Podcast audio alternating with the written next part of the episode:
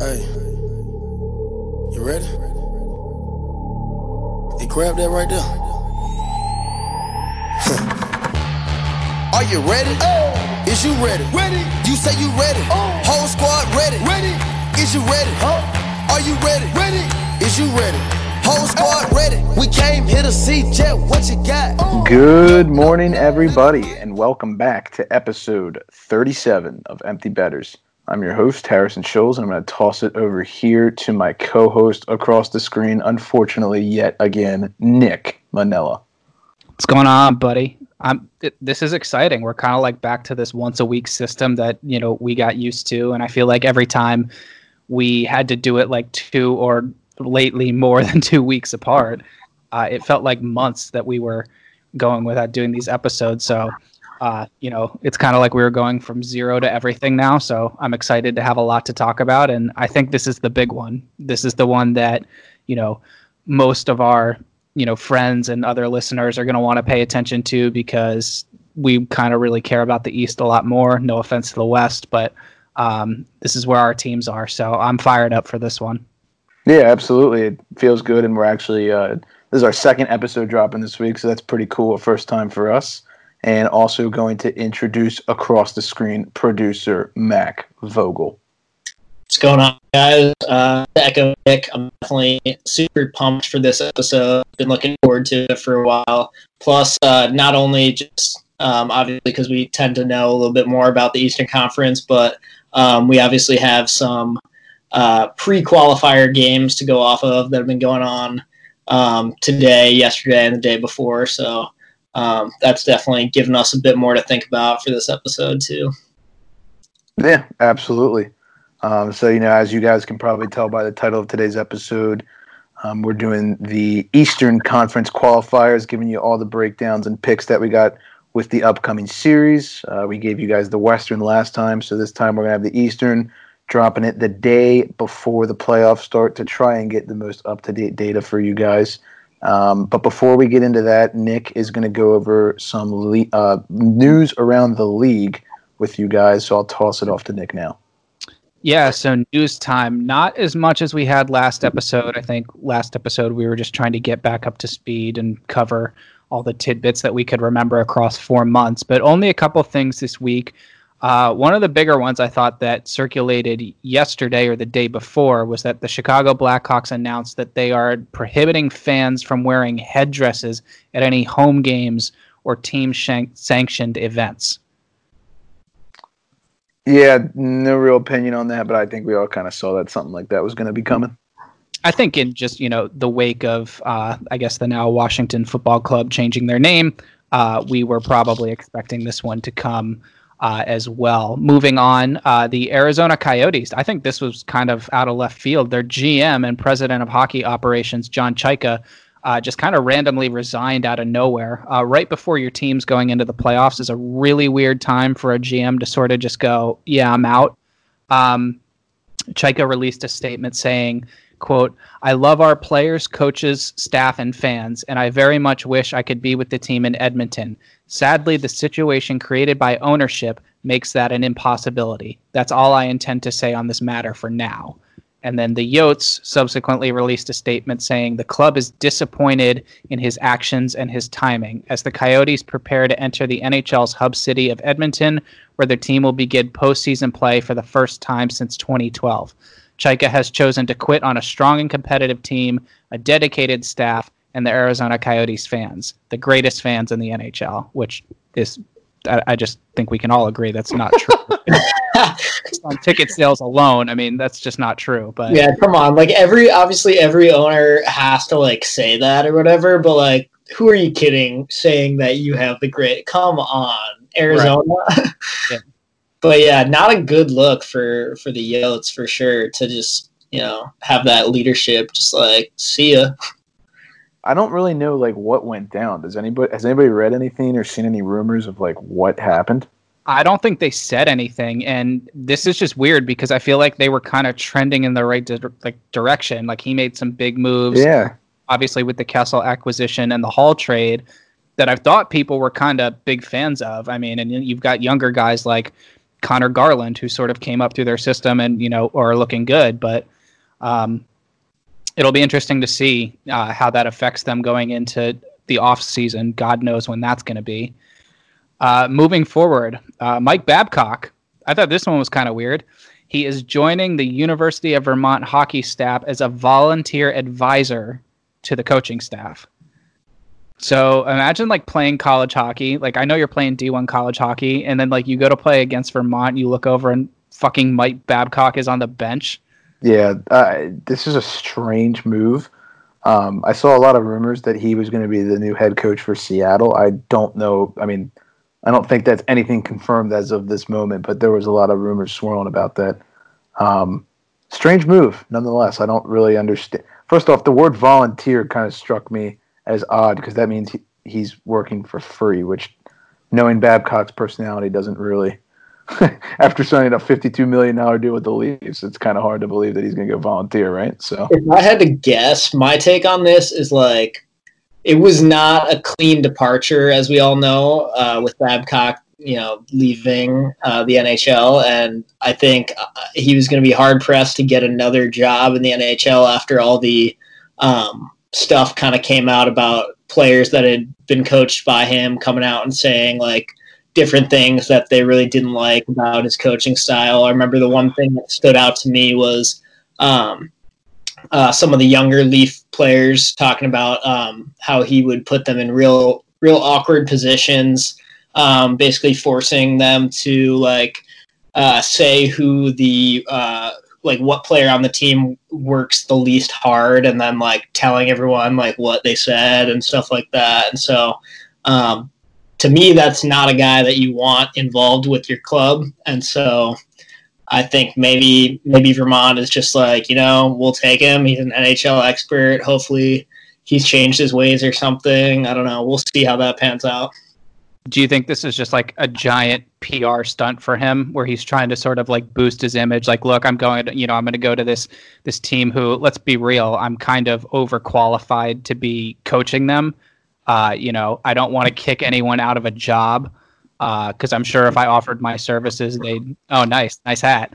Um, they would boot whoever's in there and saying you know oh, I'll volunteer and help out. I don't know if that's just him you know it's not like he needs to work. The guy could, you know, retire happy, but I'm sure he wants to. I, you know, I don't know if this is just a PR stunt or if this is something he really wants to do. I know he is closely linked with someone that's at that organization. I don't know the nature of uh, their relationship, but uh, that could be interesting to see. I just think it'll be funny uh, to you know see him on the bench in a in a college atmosphere. Yeah, I, I, I do think it's a PR stunt, but yeah. I'm not surprised. I mean, I'm sure he's got. I don't know, blame him. Yeah. I know. Yeah. Imagine running the PR team for that guy after you know, uh, like Mac, you nailed it. Like that shitstorm with the Leafs came out. I mean, that's not that's not good. So, uh, who knows? I mean, I don't I don't think it's inconceivable to say that we won't see him in the league, like in the NHL again. I think f- for sure someone might take a chance on him at a later date, but who knows? Um, moving on, the NHL excuse me, the NHL kicked off this past week with exhibition games on Tuesday, Wednesday, and right now tonight, Thursday. Uh, the majority of these games were rivalry games. I don't think that's a secret to anyone. Uh, you know, there's a couple weird ones like I, you know, on the TV right now, I'm looking at Boston and Columbus. It's like, you know, okay, not necessarily a rivalry game, but we had Pittsburgh and Philly, Washington and Carolina. We had the Battle of Alberta. We had Toronto and Montreal. Like we had Chicago and St. Louis. We had Tampa and Florida. So it's no secret that they were trying to create sort of like a competitive, almost playoff style environment. Uh, what did you guys think about that? My only opinions are that the it, one, it's extremely weird seeing no fans in the stands. It's like they got those like billboard looking things in the background, which are kind of tripping me up. Um, the second thing that I noticed, and maybe this was just more so in the Pitt Philly game, um, because after watching some of the other games in bits and pieces, it didn't look as extreme. But holy shit, did they both look bad in the first period? I mean, it, it looked like we were watching men's league. I'm not kidding. It was slow. It was sloppy. It was choppy. It was nothing pretty. Um, and that's to be expected. I guess I'm not really you know surprised or anything. It's just it, it looks so much slower on TV. And the third thing is Connor McDavid is absolutely disgusting. That no look goal was probably I'm not kidding. There was nothing sexy about it other than when you get that angle that I think they posted on NHL discussion and he just has his head tilted the other way and he snipes it five hole and then he looks at the net afterwards. He's like, "Oh yeah, I just scored." Uh, who does that? like? That's Mahomes type shit in hockey. Like that's what we're kind of witnessing. It's absurd. And it made it immediately made me think of the uh, John Carlson World Junior goal for Team USA. Actually, yep. um, like several years back, where he's coming down the wing and does a similar thing where he's just yeah. totally looking off and not even looking at the net. But yeah, it's definitely takes some talent to know know where you're shooting it, not looking at it. And the fact He's it was five holes, yeah, that fi- the fact it was five hole and low, and it was just it was just so silky. I'm like, how the fuck do you do that after three months off and doing that in the first exhibition game? is just like, oh, of course. Like, what else is new? Um, also, it, Konecny's overtime goal. Konecny's overtime goal against the Pens was pretty damn sick too. Yeah, I'll give that to him. Was it Konecny? I can't remember. Thought it was Laughton. I could be wrong. Laughton. No, you're right. It was a lefty. Yep. Yeah, it was Laughton. It was nasty. It looked really was, good. I, I thought you were spot on with what you said about like it being sloppy. I mean, that's what four months of not having game speed to get your timing down looks like. Mm-hmm. Uh, you know, I watched that uh, Pens Flyers game, and I've watched a decent amount of the ones since. And uh, you know, you're seeing you know passes behind you know passes behind guys passes in front of guys passes just bouncing off of guys shins or off their tape and you know guys missing one timers i know ovi missed a couple before he drilled one home so uh, that's what the purpose of these games was for in my opinion was to help them get their timing back uh, at sort of game speed i know they weren't you know going full throttle no one wants to get hurt not you know especially right before these qualifying matchups start so uh, i thought they were okay overall um, but I think everyone's kind of looking at their team going, you know, saying the exact same thing you said, Harrison, where it's like, okay, shit, first period we look damn rusty. So yeah. I think the uh, definitely what you're saying is um, is correct about hopefully you know this is I mean it is only one game but hopefully it's at least some somewhat of a chance for them to shake off some of the dust and the cobwebs. But I do think one thing that will not go away um, throughout this tournament is um, the bad ice situation. And um, that's just something that's going to come from uh, playing. Uh, first of all, I've heard a lot of people saying that in, in Toronto specifically, that rink is uh, relatively humid.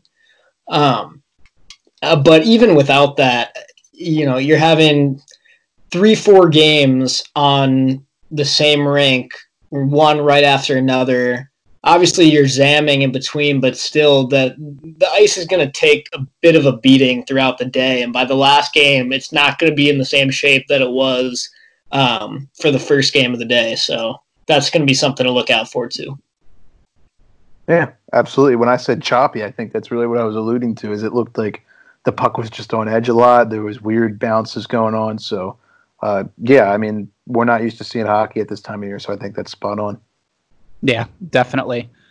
Uh, well, that's all the news that I think we have. There's not, like we said, there's not really a whole lot going on. So we can really get into the meat and potatoes of this episode, which, of course, is the Eastern Conference qualifiers preview. And we're going to start with, I guess, if you were going to compare this to a series from our Western Conference qualifiers preview, this would sort of be similar in what you're expecting from Edmonton and Chicago, where you're taking not you know a you know an aging team versus a young team, but you're taking a team in the Pittsburgh Penguins going up against the Montreal Canadiens, and with the Canadiens, you're sort of saying like you do with the Blackhawks, like do you do you really want to be here? Like do you want to win? Um, you know, and how did you get here? So uh, we have the number five seeded Pittsburgh Penguins at a minus 240 versus the Montreal Canadiens, who are the 12th seed at a plus 200. Uh, to start with offense, uh, plain and simple, Montreal just cannot keep up with the Penguins' firepower. Uh, you know, I had to swallow throw up in my mouth while I'm saying this, but speak it to me, Nick. They have like you know, they have talented guys like Tomas Tatar and Brendan Gallagher, but they just don't stack up. Uh, the pause really, really helped the Penguins out. I'm sure no one is surprised by that. You know, lo and behold, here we go again. Um, allowing Jake Guentzel to recover from shoulder surgery, I don't think any of us need to go into depth in how vital he is to that team. Uh, so him back on that top line with Crosby and Sheary uh, is huge. That's a very dangerous top line, and it's something that I just don't think Montreal is going to be able to handle. Montreal, you know, Max Domi missed half the camp. Uh, and basically, I think he was going to be the Habs' answer for Malkin, who's their second, like, you know, the Penn second line center, which is just ridiculous. Uh, and then ultimately, for the forwards, in terms of experience, the Penguins' playoff experience speaks for itself. Uh, what the Habs just can't compete with it. Marleau and Patrick Hornqvist, just the two, those two players combined, have 252 career playoff games between them, which is just absurd. Uh, special teams wise, both of these teams kind of struggle with the man advantage overall. The Pens are 16th in the league, and the Canadiens are 22nd. Uh, but with Pittsburgh being, you know, completely healthy now for the most part, you've got to give the advantage to them. On the back end, Shea Weber and Jeff Petry are solid. Uh, ben Chiarot and Victor Mete, they're okay. They're decent. Mete's still young, but Chiarot's proven that he can sort of be exactly what you would want him to be and really not much more. Um, but like you know, similar to their forward problem. They just don't have the depth to stack up with this Penguins team.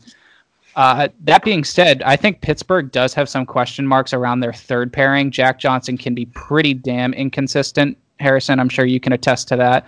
I think it's just the college he went to because I've heard they suck.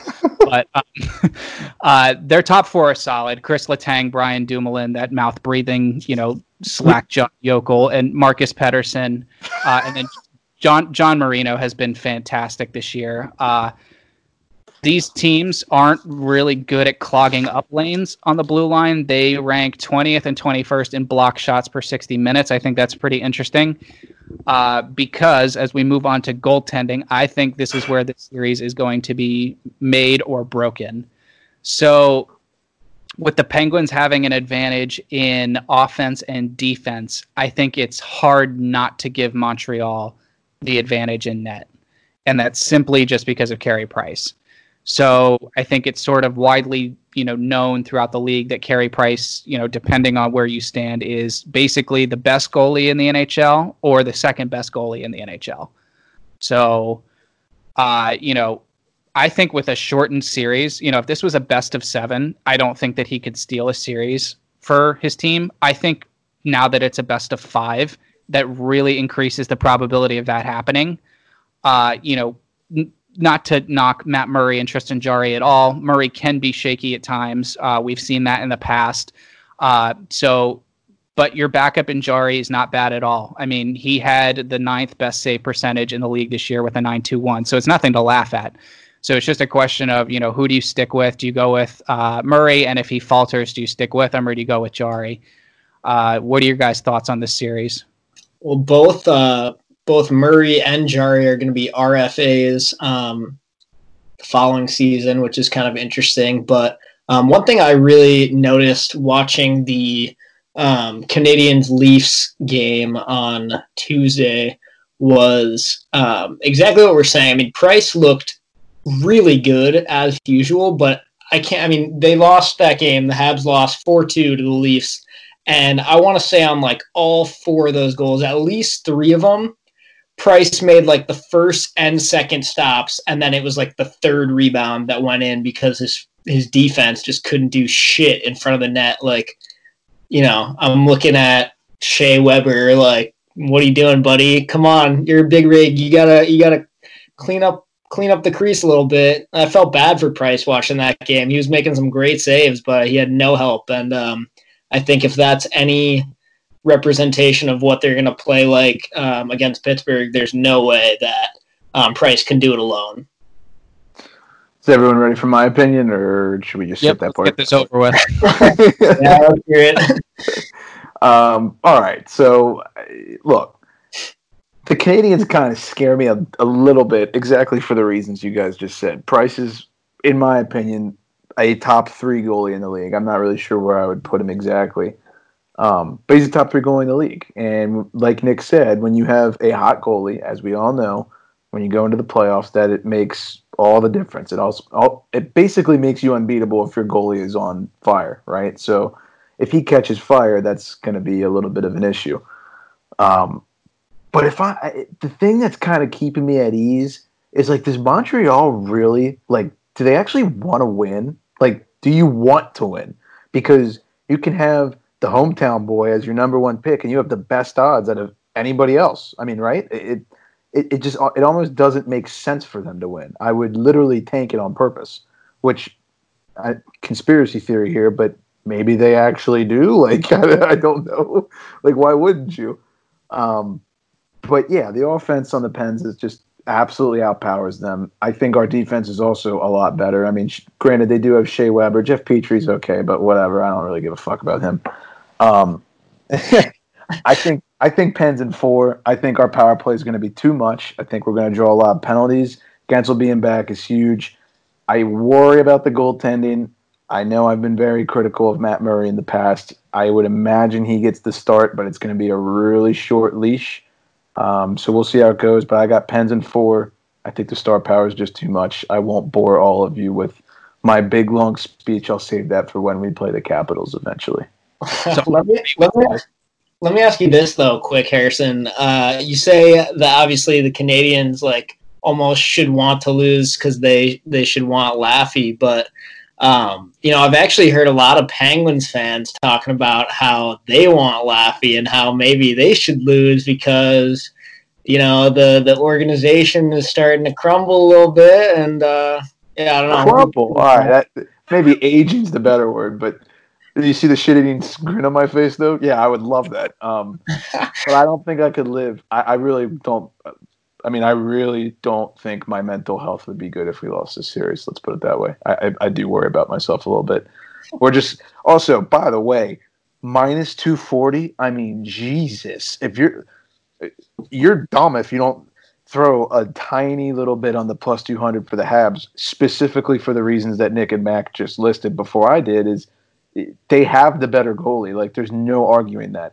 And as we saw last year, Binnington came out of nowhere. You get a you get a hot goalie, you can take it far. So um, the fact that the Pens are the biggest favorites out of any of the qualifier series doesn't really surprise me. But the fact that it's this high after a four month layoff, it's a little too heavy in my opinion. That's the uh, the Sidney Crosby effect. Uh, yes. Yeah. Pretty much. I That's do. Exactly no, going back to your point about Murray and you know you're I, I feel like you know if the Caps were going into this scenario, I would have the same fears that you do about Carey Price. But I don't even think Murray and Jarry, whoever's starting, you know, whoever ends up being the number one, I don't think they have to be that good. I just think they have to be not bad for the right. Penguins to win this series because I don't think Montreal has the offensive firepower. And um, you know, now that you know I know that the Pens have struggled on the man advantage, but the Canadiens have a terrible penalty kill. They're 19th best in the league, and now that they have Guentzel back, I think any time that uh, y'all have a power play, it, it, shouldn't be a problem. No, I, I agree with you. I mean, they, you're right. Neither of them are that bad, but you know, if you could find a high school kid that can shoot glove side, you're going to score Matt Murray. So that's really the that's really the essence of what we're facing. Yeah, exactly. Um, so I got Pens in four. What about you guys? I have the same thing. Same here. all right, Pens in four. We all agree. We can yes. move on from that. Um, okay, moving on. Next series up, we have the, this is just another series of like teams that I hate uh, playing each other. You know, stop me if you know which one it is, but it's the Carolina Hurricanes at number six, a minus 135 versus the New York Rangers, uh, the 11th seed at a plus 115 and I think you're an idiot if you don't but take the Rangers at a plus 115. And let me tell you why. So, Carolina's top trio is nothing to laugh at. In fact, I think it's one of the most terrifying first lines in the NHL. I would put it in the top five, maybe even the top three in Teravainen and Aho, and Svechnikov. Those guys are young, they don't get tired, they control the puck, and they rarely turn it over. Uh, during their season series against the Rangers, they accounted for seven points, and Aho scored three times. Uh, that's just that one line.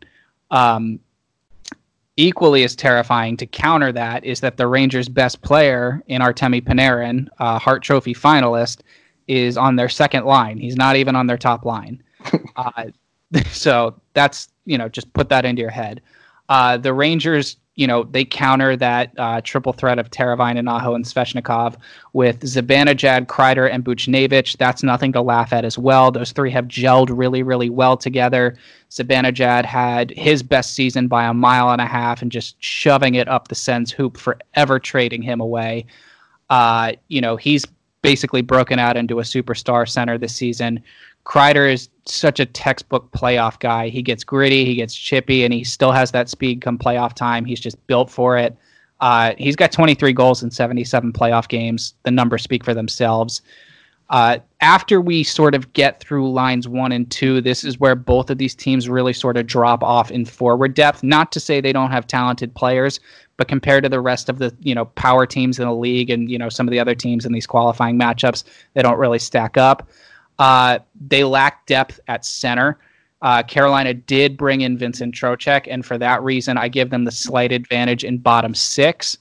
Uh, the Rangers did finish the year with the seventh best power play in the league at 22.9%, and Carolina was also right there with the eighth best at 22.3%. So both of these power plays can really light it up.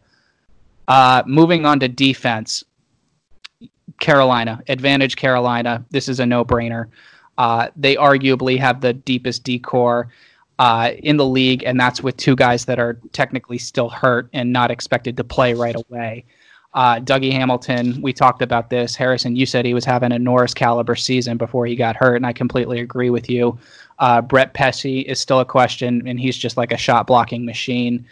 Uh, so even without those two, their defense would be Slavin, Vatanen, Shea, Edmundson, Gardiner, and Van Riemsdyk. That is nothing to laugh at. Those are three solid pairs that you could just roll all game long. Uh, there's a couple guys in there that can really move the puck, and there's also a couple guys in there that can really shut people down. Uh, NHL discussion, as you guys have pointed out, ranks this as the number one decor in the league, as does Daily Faceoff. Uh, by contrast, the Rangers' blue line allowed 34 shots per game. That is the second most in the league this season. They do have impressive young, young talent Adam Fox, Tony DeAngelo, Jacob Trouba. Those guys are awesome.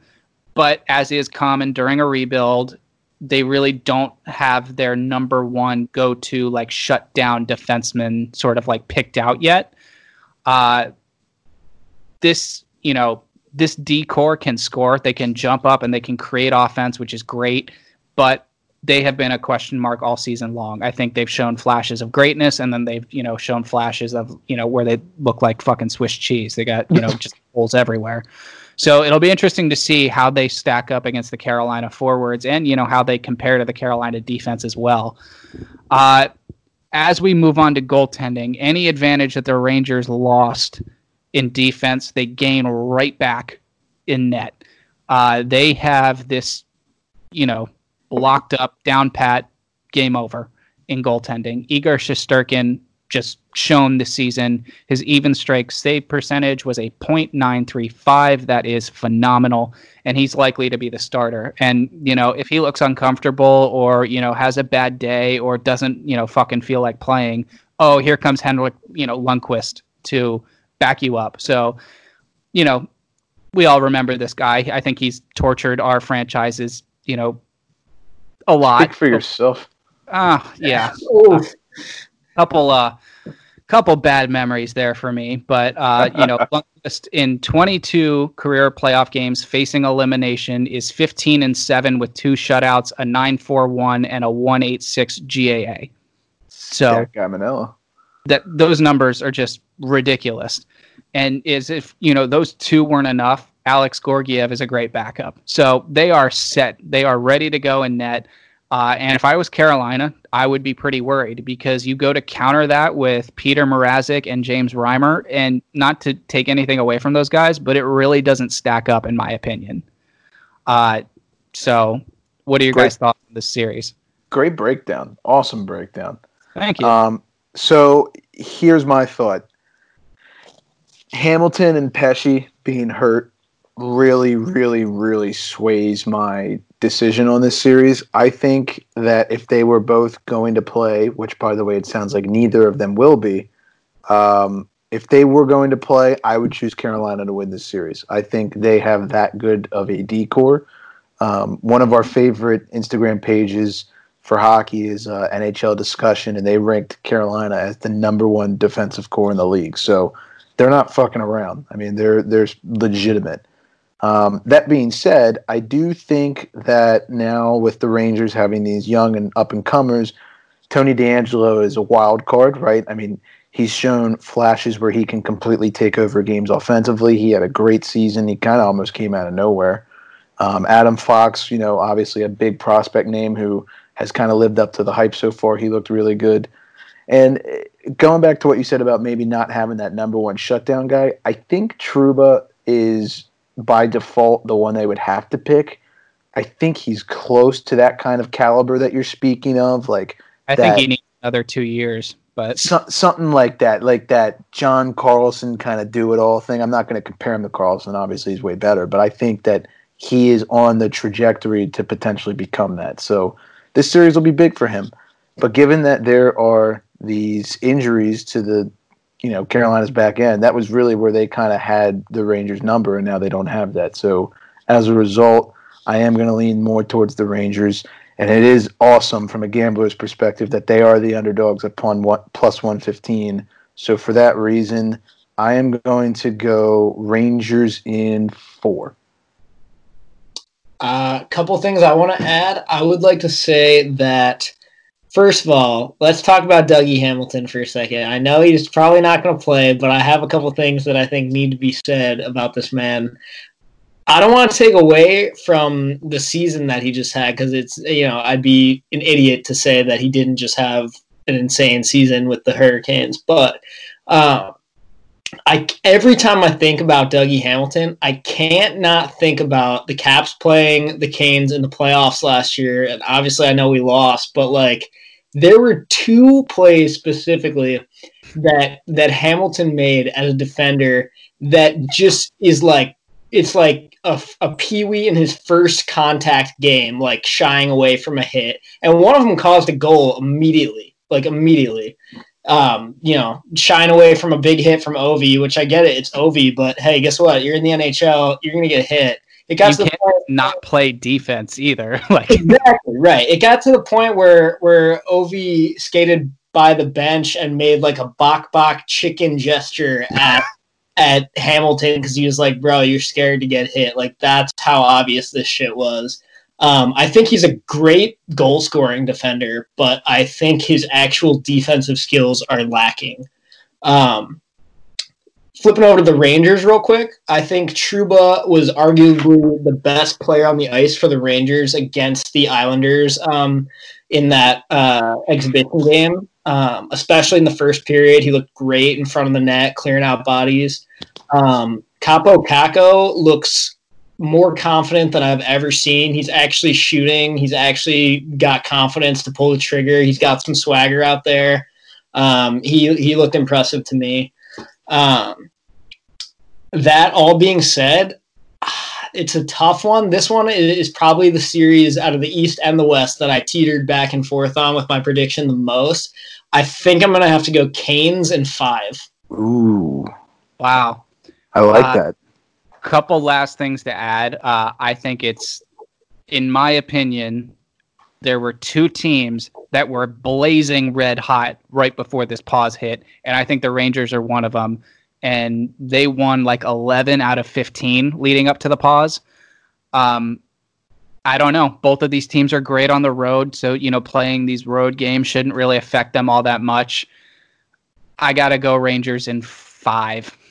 I just think that the um, I, I think that the uh, the goaltending is going to be the tipping point here, and I think they're pretty close to evenly matched up front. I give Carolina the edge in defense, obviously, but I think uh, if Igor plays the way that we all think he can, I think the Rangers are going to get this one done, and I think it's going to be some pretty sweet bang for my buck.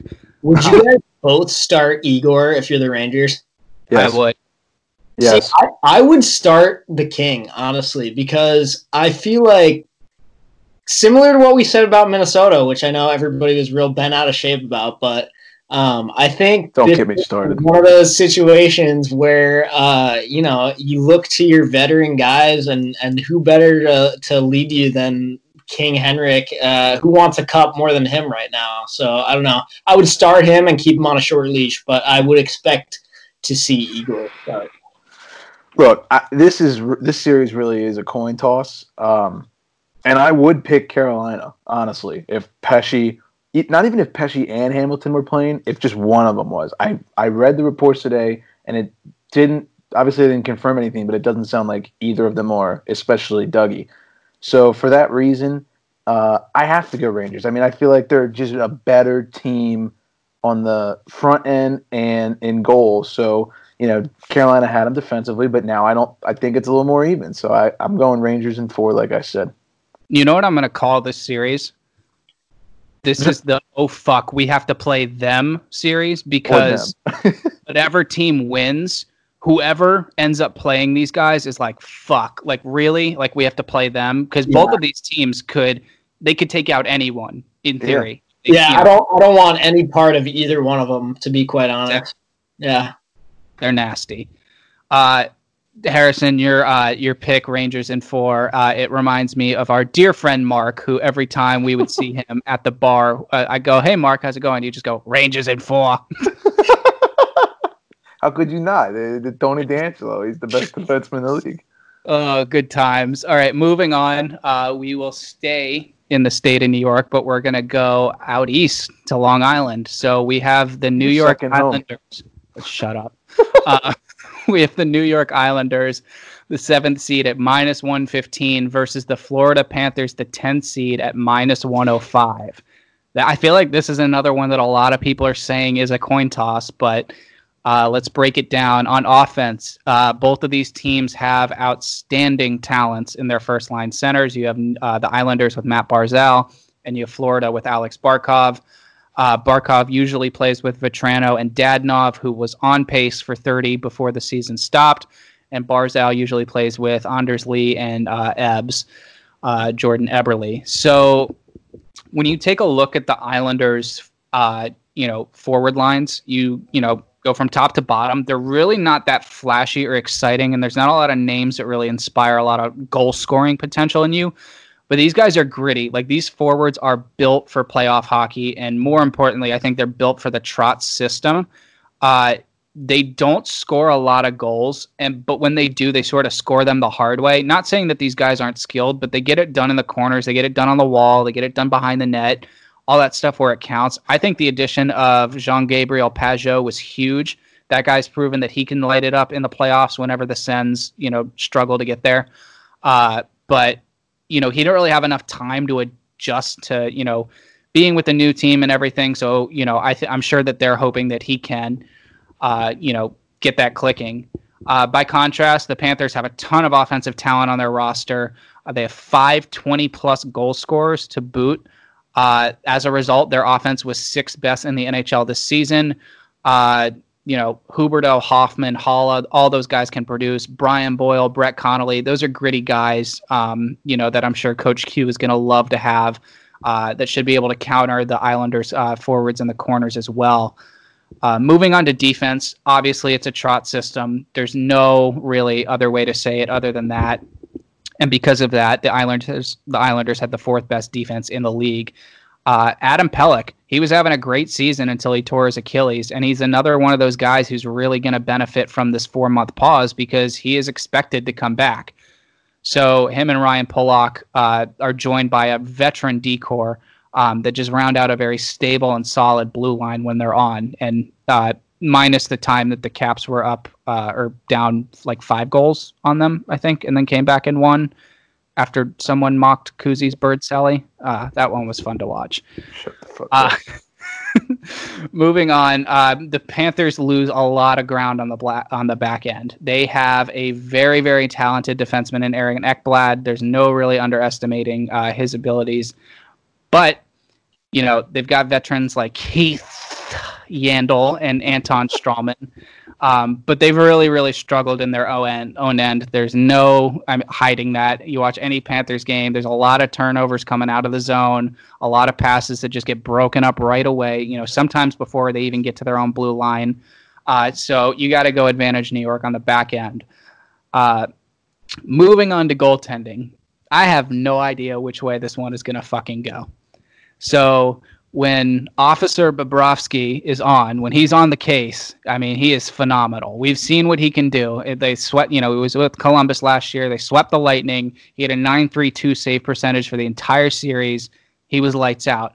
However, you know, he has had his worst statistical season this year since 2011 2012. And I believe that was the year in the playoffs where they met the Penguins and the score I think there was like four games in that series where like the you know the teams combined for like 18 or 20 goals or something ridiculous like that. Yep. Uh, so you know who knows which Bob we're going to get, but he's he's going to be their go-to guy for sure. Um, like a few other teams in these qualifying matchups, the Islanders have two options in net. I would expect Varley to get the start uh, but if he, you know, wavers or falters at all, I would not expect Trotz to, you know, hot route to Thomas Greiss and throw him in there. Uh, so this one, you know, I like I said at the beginning, you know, this is a toss up, but at the end of the day, I think I have to go Islanders in four. Ooh. To comment on the goaltending situation, I think going into all this, I was a little bit on the same page as you, Nick, where I was like, I'm not sure how this is going to shake out because we have two goalies that can play really well, but who knows, you know, if, who's going to show up. Um, and obviously, you know, it's tough to go off of just one exhibition game. But um, what I will say from uh, the Panthers game against the Lightning and the Islanders game against the Rangers, um, I think that Varlamov so far played the best of any goalie in any of the exhibition games so far. He made some incredible stops. He probably should have had a shutout against the Rangers. They scored with only a couple minutes left in the third period. Um, ended up losing two to one to the Isles. Um, the whole team I thought looked terrific out there against NYR. Um, on the other hand, I think it's not even an argument that Bob played the worst of any goalie so far in the exhibition game. They lost five nothing to the Lightning. He gave up all five goals. Um, he had a rough season. Uh, I definitely think that also, like you said, if for whatever reason Varley does end up getting a little shaky, they've got Thomas Greiss back there. I think the Panthers backup is like Driedger or some some shit like that. Like Chris they, Driedger. Yeah, if Bob doesn't show up, good luck. And so far, I don't, I don't see it happening. Um, that being said, I also think that um, the Islanders' power play looked really good against the Rangers um, in that exhibition game. Um, Derek Brassard looks as Fuck good as he ever did with the Rangers. Um, he's an absolute trigger man on the power play for them. They were feeding him. He had like three shots on one power play or something like that. Um, they look good. Uh, shocker here, maybe for some. I'm taking the Isles to sweep in three. Wow. Oh shit. Respect. I hope that works out because that'll make us look like we're smart for bringing you on. um, so here's what I gotta think. Um, Gotta go Florida. Gotta go Florida. And here's why.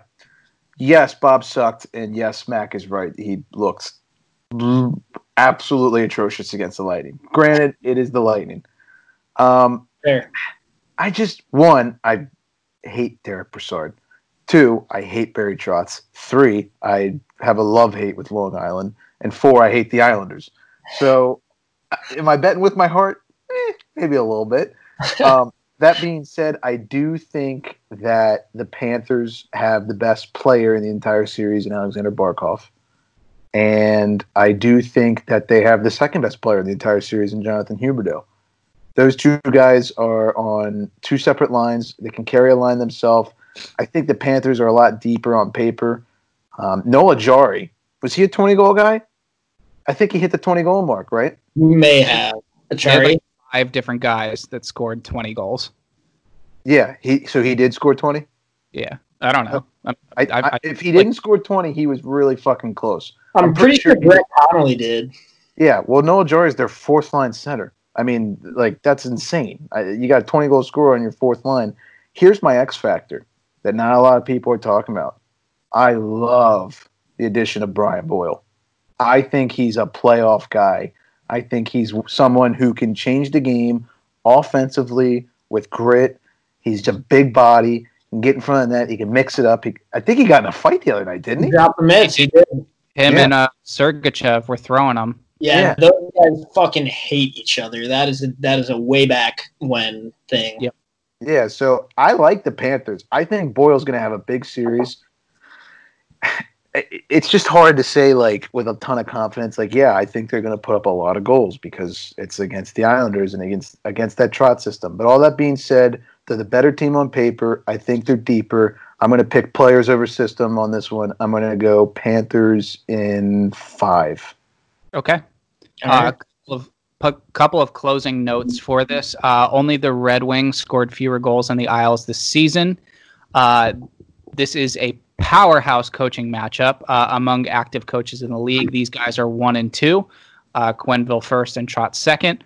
Uh, and let's not forget that these two teams do have a playoff history. Uh, it wasn't too long ago that the Islanders ended their 25 years without winning a playoff series drought against the Florida Panthers. So Yeah, that was that electric game seven double OT John Tavares goal too.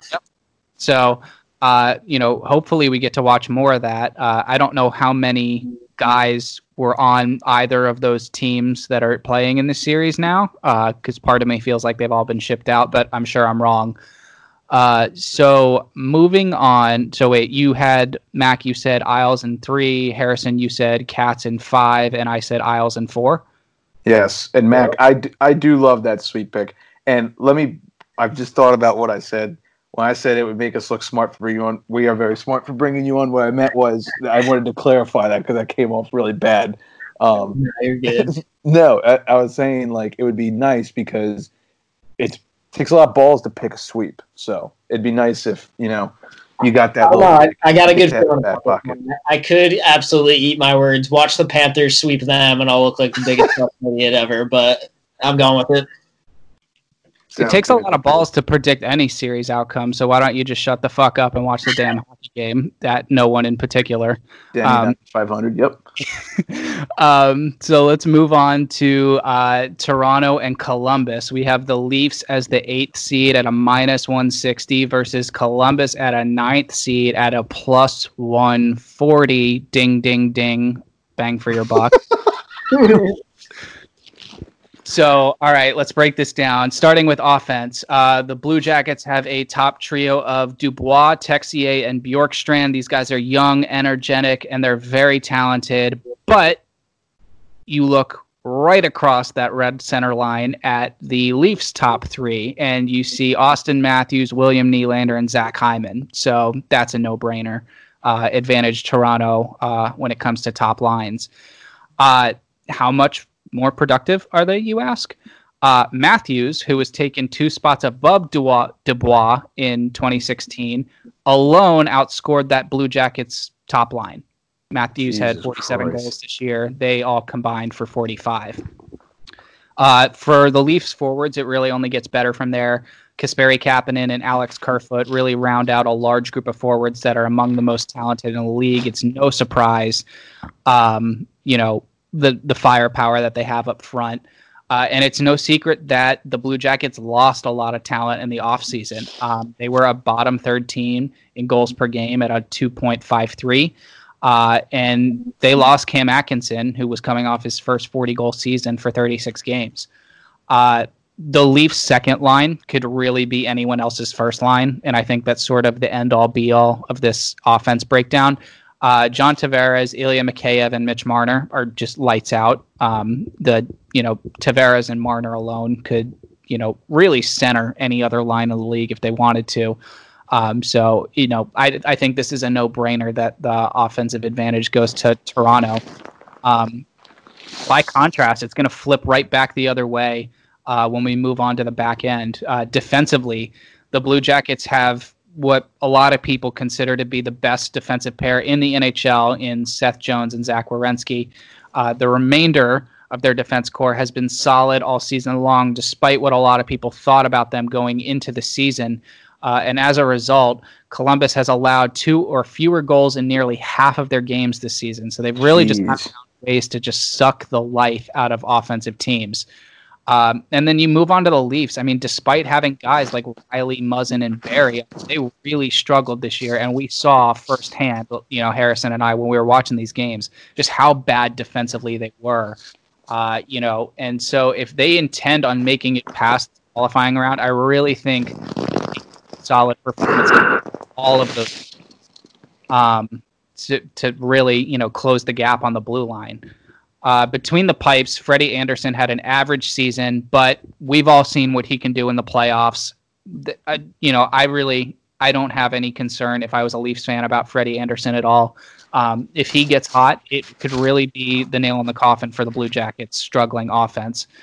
Uh, Columbus, they counter Andersen. There, here comes another team with you know two goalies that they can go with. So, uh, you know, Joonas Korpisalo and Elvis were phenomenal this year. I think Elvis had what that streak of what was it like nine wins or something ridiculous yeah. like that yeah. in the middle of the year. Um, so, but they don't have any playoff experience between them starting at all.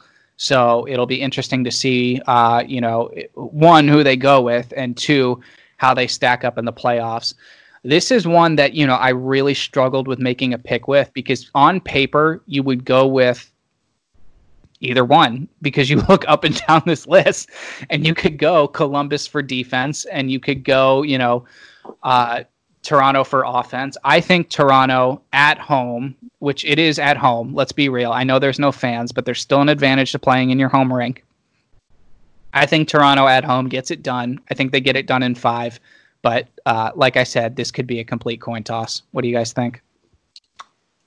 The Leafs can't lose this, can they? Like, I mean, the bubble city's Toronto. They literally set it up. If they did, it would be very funny, but they literally are in their home building and it's in their city, and it's like, can Toronto actually? Are they capable of actually blowing this? Here's what I will say: uh, the best bang for your buck in the Eastern Conference qualifiers, if you're really wanting to, you know, put some money on underdog, I think Columbus is probably realistically the smartest choice even though the Habs have a little bit better odds. I think this is a very doable upset underdog story um, for all of the reasons that Nick just mentioned, specifically the defense. But I mean, I, I just have a problem thinking that like Toronto can actually blow this. And I am a big Freddie Andersen fan. I, I think I've been pretty vocal about that throughout the entire course of this show. I've always kind of given him the benefit of the doubt, mostly because his defense stinks for the last X amount of years he's been there. Um, but he's proven in the playoffs. I mean, granted, he's hasn't won a big series, aka anything against the Bruins, but you know he's had good numbers. yeah, he's had good numbers. He's been he's had clutch saves. He's pushed the games, the series to seven games every time they played. So I'm a Freddie Andersen fan. I think he's a solid goalie. I think he's proven in the playoffs, despite what might some people might think. Elvis, eh, Korpisalo, you know, they're up and comers. They're not really proven yet. So, you know, I think the offense with Toronto and the defense with Columbus is a wash. And I'm going to go Freddie. I think Freddie's going to be able to pull it off. However, I don't think it's going to be easy. And I think this is going to go to five games. And I have a feeling that this will be the one series that we get a game five overtime thriller, something where it, it resembles like a game seven overtime goal. I think that's what we're going to get here. I think it's going to be really close, but I'm going to give it to the Leafs in five. I think I also um, put a bet on them to win the Stanley Cup back in January. I think you guys are spot on for sure. Um, only a couple things to add. Um, I've been talking a lot about these exhibition games, which I know, obviously, like I said, just one game. You can't put a whole lot on it, but um, it is interesting to look at the fact that the Leafs had to face the Canadiens, and you know, you're like, all right, whatever. We're playing an exhibition game against the Habs. We don't really have anything to like show here. Um, versus right now, the Jackets are playing the Bruins, and um, by the way, they took a three nothing lead against the Bruins in the first period today. They're currently winning still three to one. The third period just started, um, but they've held the bees to 16 shots through two periods, so that's pretty good. Um, I think that this Columbus team is very comparable to the Islanders team that we saw after they lost Johnny T. I think that this is a team that nobody has faith in and they kind of are, you know, they have that attitude like they have a little bit of something to prove and they have um, you know they're like I, I, feel like there's a bit of wanting to prove okay we don't need Panarin we don't need Bobrovsky. Like look at our young guns we don't care if you've never heard of like half of our guys like we can win games type attitude.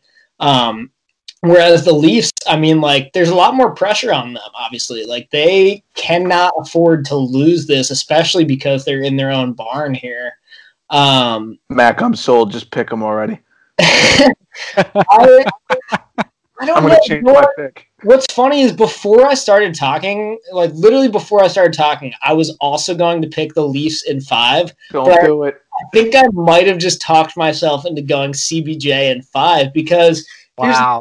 like I don't think their their goaltending is as good, but could it steal a five game series? Maybe.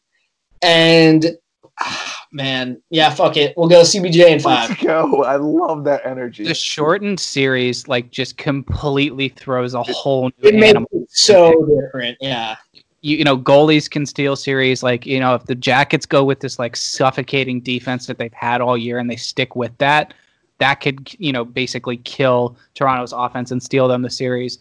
My last couple notes for this are Toronto might have an X factor in 18 year old Nick Robertson. He scored 55 goals in 46 OHL games this season, and Chris Peters said his this was his like prospect of the year. Um, this guy is expected to get a look at some point. I know that he played a little bit in their exhibition game, um, but it'll be interesting to see where he slots in and what he can do. Apparently, he's got like a ridiculous shot, so I'm looking forward to seeing that. Uh, we've already stated that yes, this is a hub city, but let's be real, this is a home game for the Leafs. Um, you know, obviously the fans aren't there, but you know, they're used to their ice, their boards, you know, just everything about that rink. It is theirs, so they're comfortable there, and especially because they're the home team in the series, they're going to be in their home dressing room for a decent amount of these games. I think that's got to amount to something. So, um, you know, it'll be interesting to see where that goes. My last note is about special teams. The Leafs have a top five power play, which I don't know how you wouldn't have the best power play when you have this fucking roster. Um, but the Jackets almost have a just as good penalty kill. So I'm really looking forward to this sort of Mm. like duel between special teams. Uh, so, uh, you know, and on the contrast, their inverse is Toronto's penalty kill sucks ass, and the Jackets' power play sucks ass. So if one could wake up, it could really tip the series because you know, like we just said, this you know shortened series, it, it's just going to make for some really really intense hockey that I cannot wait to see. If I didn't have a futures bet on the Leafs, I think I might have actually bit the bait that Mac just laid out there for us. But I can't do it. I'm, I have too much pride. Um, You're not going to hedge yourself yet. No, I'm not. Gonna, hedges are for losers. Because then you're assuming you've already lost, and that's a loser Right. mentality. I just made that quote up.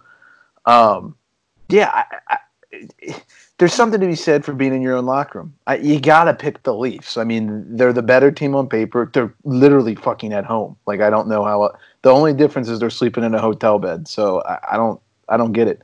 You got to go Leafs in five. But I do think Mac made some great points, and you are kind of an idiot if you don't bet this underdog specifically for the reasons that Mac just said. Two two final notes on my end. Let's not forget who's uh the bench boss for CBJ here, the one and only Johnny Torts. Um, Coach of the year, probably. I think, I think there's definitely something to be said about uh, a bunch of misfits being led by that man. Um, and one thing about the Leafs, I think the way the Leafs win this series is um, for some of their younger guys actually coming through. You know, I expect Matthews to play well. I expect Marner to play well. Um, I think we need to see guys like Kasperi Kapanen come through. Um, we need to see some of those younger guys that that have a bit more to prove actually, you know, come through and and score some goals for them. Call me crazy. I want to see more out of Tavares. Yeah, no, absolutely. Absolutely. I feel like I've been like subtly like underwhelmed by his presence with the Leafs for a long time now. Same. So- I, this is stupid of me, but I like didn't even realize he was the captain of that team until like very recently. I won't say overrated, but mm, overrated. I don't think you can say overrated, but I, I, I, think just said it. under okay uh, underwhelmed is I think the adjective that I would go with. Overrated as a Leaf. underwhelming for sure. Uh, so I had Leafs in five. Harry, you had Leafs in five. I, I, when I was writing these notes, I wanted to put in parentheses, "This will go to overtime." And then Yeah. when you said it, I was like, "Fuck! I should have written that down." Game five I see that happening. I definitely see that happening. But then I see Columbus scoring that OT goal and Toronto literally having like the wind taken out of them in their home fucking building and them waving goodbye to everybody that just is playing in their rink and they're like, okay, see ya. It would be the most Leafs thing ever. It would be. And that's why it's For probably gonna fucking happen. And then they have to watch all these games from their couch of everybody playing in their building. That's bad. Yeah. All And right. then Mac, you went uh, Jackets in five, right? Yes, sir. All right. Well, let's um real quick. Let's preview uh, the remaining teams that we have not mentioned yet between the East and the West. Uh, the top four in each conference are going to be playing in a round robin to determine seeding one through four when the first round of the playoffs inevitably gets underway. So for the East, that's Boston, Tampa Bay, Washington, and Philly. And for the West, that's St. Louis, Las Vegas, Colorado, and Dallas. I want to hear your guys' thoughts on this round robin. Who do you think is the team that's in the best position, and who do you think is the team that is most vulnerable after this pause? Mac, I'll let you go first. starting with the East, I I would not be surprised to see the Flyers come out as the top seed on the East. I really would not. I think that they have played really well, and I think they've shown um, that they are the real deal. Um, I think my my similar pick on the West side for for who I wouldn't be see, wouldn't be surprised um, to see come out on top would be um, either VGK or Colorado. I think I think either Vegas or Colorado actually will will be the top seed over there. Um, Dallas, I I want I want them to be good, and I I like know that they are good and were good this year, but I I kind of see things falling apart for them for some reason and I don't have a lot to back that up. And I'm sure any Stars fans that are going to listen to this are going to come at my neck for that. But I just have a feeling that they're just going to flake for some reason. I agree with you, and here's why. So, I think you know I completely agree that I think they're the team that's like in the worst position going into this because we we were so high on them at the beginning of the season. I mean, Harrison Harrison and I said Dallas Stars puck line, Dallas Stars puck line, Dallas Stars puck line. That's your best bet going into the season, and they laid a fucking egg for like the first three weeks. We all, yeah, leave it at that. So I'm like, I'm wondering, you know, is the same thing going to happen out of this, you know, pause? And I, you know, if I was any of these teams, I would be concerned about the fact that I'm probably going to be playing a club that's coming out of a competitive Stanley Cup playoff atmosphere series, and I've been playing these round robin games, which I, you know, I'm sure people want the higher seating, but at the end of the day, is being healthy more important? Right. And something else to note that I actually didn't know until maybe a week ago, and, and maybe some of you out there don't know this, but um, obviously for these best of five matchups, um, after regulation, it's it's continuous OT five on five. For the round robin, they're playing three on three, five minute OT, and then shootout. Interesting. Yeah, that's Well, like it will feel like a non-playoff game. I mean, th- you know, the energy will hopefully be there because there's there's stuff on the line, but it's And not that's an like a- game, and it's not, you know, it's it's it's like a regular season game in a lot of ways. Like- we could have a one seed determined or lost by a shootout in theory. I believe Yeah. so. I believe that is the case. So for my teams that I think will be best suited after this break and benefit from the round robin, I'm going to go Washington in the East. Um, I don't disagree with the Philly assessment, especially seeing how well they played against the Pens in the third period. It seems like they really found their found their stride. But I do think Washington, out of all four teams, is been there, done that. They're just as good as anybody else on paper. And after watching their preseason against the Canes, they still look pretty damn good. And Ovi's still just clapping bombs from the left circle. So there are some things that will just never change. And Washington being in first place is going to be one of those, in my opinion. Um, and then in the West, it's hard to bet against Colorado after watching MacKinnon in that exhibition. That was it, unreal. He he's just so fucking good. He's it, it's like he, he's moved so fast, but it's so much power. He literally looks like a horse, like just fucking like galloping and getting faster as he gets more strides. It's nuts. So His- I'm gonna go Colorado. Like, first three strides are just chopping vegetables, and then boom, he's gone. Yeah, and he, he's just runs it. It's like he's got like Jerome Bettis running power with like fucking LaDainian Tomlinson agility. It's so on skates. It's ridiculous. So I'm gonna go Colorado in the West. I do think that Tampa's gonna. I think they're gonna slip a little bit. I don't know. Hedman is going to join the team after attending to a personal matter for the round robin series, but that also means that there was ice time that he didn't have, right?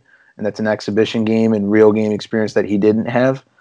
Um, I don't know. I, I, for some reason, I just kind of feel like Tampa might slip, and I feel like St. Louis the same thing for me. I, I don't know. I just have a gut feeling. I have no statistics to back that up, but I wasn't big on St. Louis at the start of the year. Obviously, they proved that wrong. But I don't know, just a good instinct. Here's a stat to back that up. They lost four nothing to the Blackhawks in the only exhibition game that they just played. Yeah, they lost to Olli Maatta, so I guess that's really all you need to know. they lost to Olli Maatta, and in case anyone wasn't clear, Olli Maatta sucks balls. I, I did hear someone say that. That's true. I feel like Tampa is like a bear crossed with it's like a sleeping bear crossed with a dormant volcano and if you poke it the wrong way it's just going to wake up and rip your fucking head off Jesus, that was awesome. That Like, was a 10 out of 10. it's just going to come out of nowhere it's like okay here comes Palat, Brayden Point you know Stamkos Kucherov and they're just going to tear you to pieces I mean, on paper, they're insane, and nobody knows why they just can't fucking like. I mean, look at last year. That Kind of like and the Caps every year. I mean, yeah, I, I've seen it a million times happen to the Caps, but but here's the thing with Tampa Bay every year, and, and it, maybe I say this because I can relate to it so much with the Caps in the past, but like with Tampa every year, somehow the upset gets worse, and somehow you're like, okay, that's rock bottom. That's as low as it gets. They're definitely coming back next year, pissed off and and not messing around, and they're gonna go all the way once and for all. But like, Never happens. Yeah. and they end up taking out an ad in their paper to apologize yeah, Alrighty. I think that kind of does it for Yeah. for us today. one last thought that I had, and I like I feel like I've never thought about this before, but I feel like this pause puts us in a unique situation. I didn't realize how much planning that like pro athletes and especially hockey players went into having families.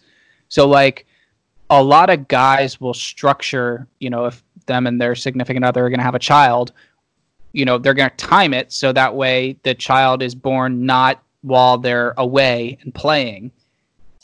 So I feel like at the you know middle point of the season, maybe some guys did that, and you know I feel like a lot of people are due to have children soon.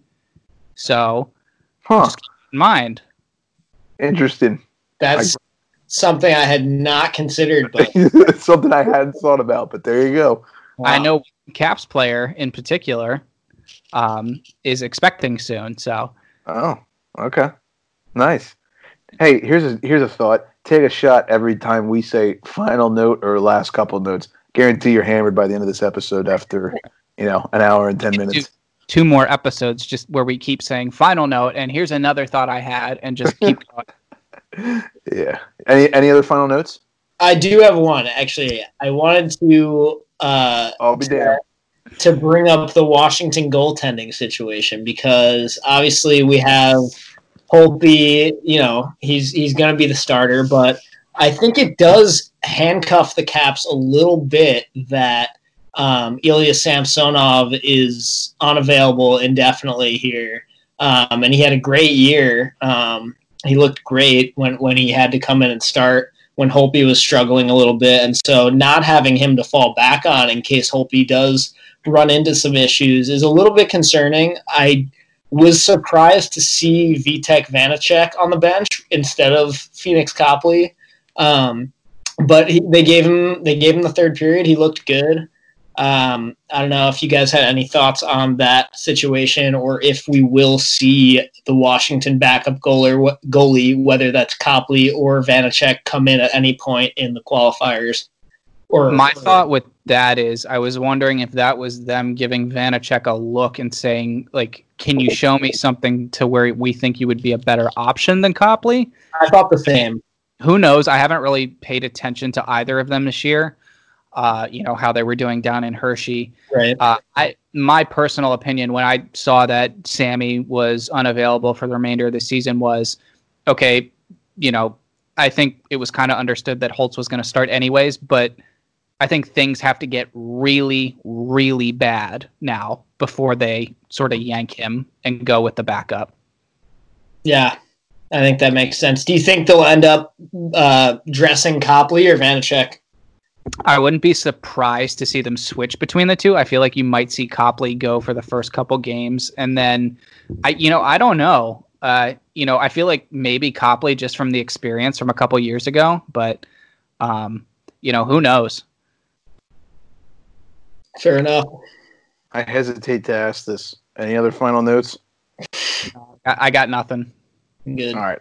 Sounds good. Sorry. I'm as you, in case you can't tell, I'm as dark as a chocolate bar because I'm at the beach. So I'm trying to get my dr- tr- trying to get my drinky on now. All right, guys. Well, um, enjoy the opening round of the playoffs. We'll be back with you guys next week. Thank you for listening, and without further ado, class dismissed.